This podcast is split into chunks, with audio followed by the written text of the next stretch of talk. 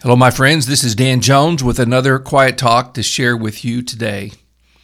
I just read a short article on artificial intelligence. It's not the first one I've read. Unless you live under a rock, you've heard of this. Computer programmers, do they still even call themselves that? Anyway, they're creating software that can carry on a conversation with you and even suggest changes to your life. One reporter tried out one of these so called intelligences that told him that maybe he should leave his wife. I'm pretty sure he didn't take the advice of the artificial intelligence, at least I hope he didn't. The fear is that computers will not only start doing our thinking for us, but controlling our lives and our whole society.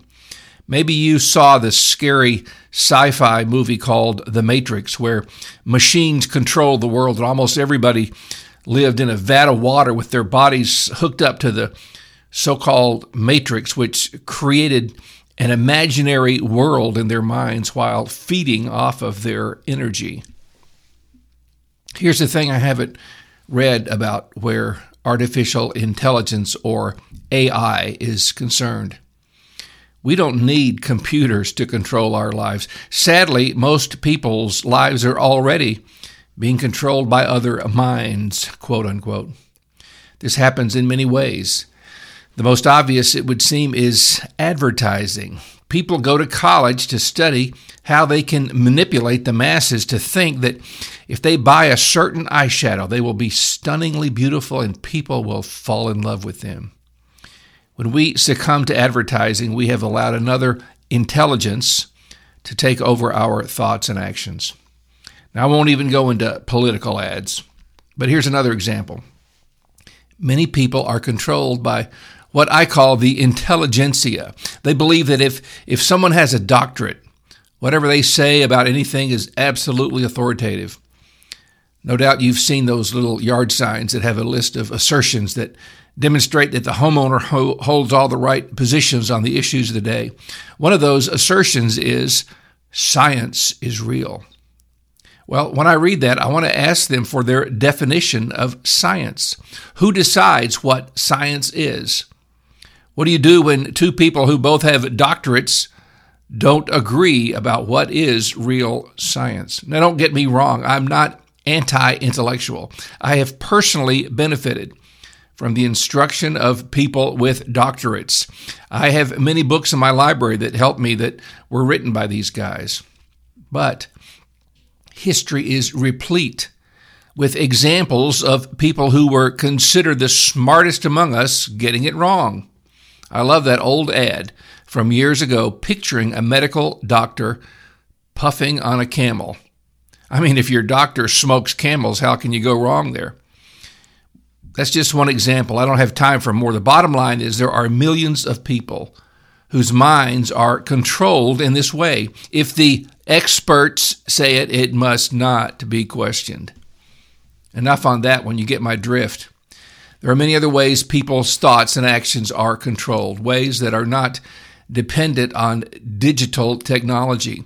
Young people are controlled by certain pop stars. They cut their hair in a certain way. They get piercings and tattoos so they can look like whoever has a hit song at the moment. Yes, I realize this stamps me as an old fogey. I accept your judgment, but I don't really care. I'm I'm too old to care.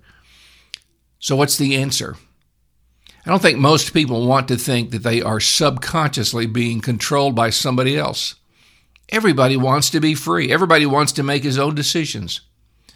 The fact is, it's probably impossible to live a life completely free from other influences. A child can't help but be influenced powerfully by his parents or whoever raises him. We are influenced by our friends and those who surround us in life but we're not completely helpless. We can choose our influencers.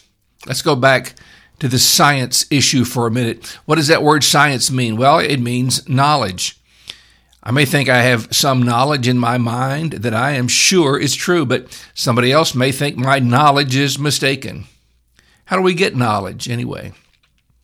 I think when most people talk about science, they're talking about a certain way of getting knowledge that's called empiricism.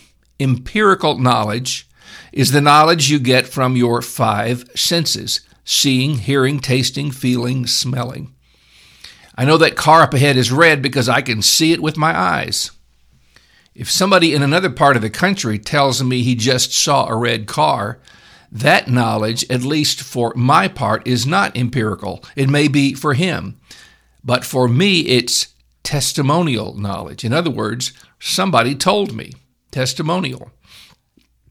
There's another way to get knowledge, and that is intuition. Now, you may not trust that. Maybe it's not as certain as empirical knowledge, but I believe it exists. Sometimes you're considering doing business with somebody, but you just have a bad feeling about them, so you take a pass. But I haven't exhausted all the ways we come to know things. Here is what I think is the most important way to get knowledge it is revelation. There are things we can never know by looking at things, smelling things, and so forth. There are things we can only get if God shows them to us. We all know that God cannot be seen by human eyes. You may see evidence of God, like a beautiful sunset, a newborn baby, but you can't really see God Himself. If we are to know anything about God, then He must take the initiative to show us. That's called revelation. So, how does this revelation knowledge come to us? As a Christian, I believe that God spoke in olden times through the prophets, people like Moses and Elijah and Isaiah, just to name a few. But God's ultimate revelation is in his Son, the Lord Jesus Christ. You can read about him in the Bible.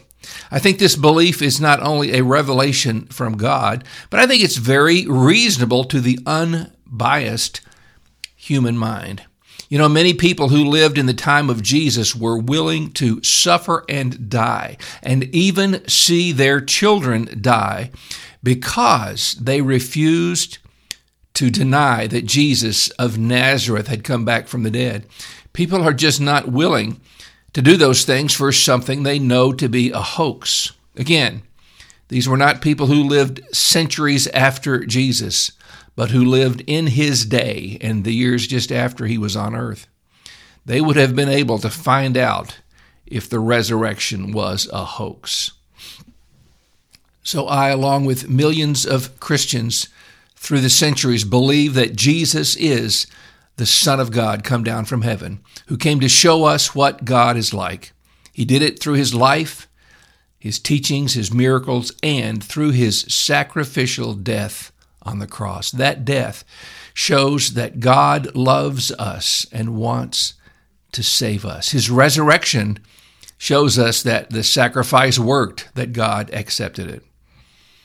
I'm going to leave you with a couple of verses of Scripture that I want you to see in the context of artificial intelligence. Whatever intelligence or whatever intelligence comes from there really comes from the mind of the programmer. And I don't have much confidence in it, frankly. But listen to what Paul the Apostle said in 1 Corinthians 2. The natural person does not accept the things of the Spirit of God, for they are folly to him and he is not able to understand them because they are spiritually discerned. The spiritual person judges all things, but is himself to be judged by no one. For who has understood the mind of the Lord so has so as to instruct him? But we have the mind of Christ. Dear friend, if you will daily fill your mind with God's Word, which we have in the Bible, you don't have to worry about artificial intelligence controlling you. You have the mind of Christ. Computers are no match for that. Heavenly Father, thank you, Jesus, that you give us your mind and that through the Word of God we can hear the voice of God and we can uh, engraft His thoughts and His words into our souls. Help us to do that, Lord. Help us as Christians to be faithful, to fill our minds with God's Word, and to avoid the uh, controlling of the world's thoughts and, and uh, their philosophies. We pray, Lord, in Jesus' name. Amen. My dear friend, I myself and a group of my friends are seeking to fill our minds with the Word of God every week to have the mind of Christ. And uh, we meet at the American Legion Hall at 10 o'clock every Sunday. Our group is called the Bread of Life Anglican Church. The American Legion Hall in Schenectady, New York is located at 1809 Union Street. Again, 10 o'clock on Sunday. And if you're in this area, if you don't have a church home, we would love to meet you. And as always, you can reach me by email at father.danjones at outlook.com. May God richly bless you.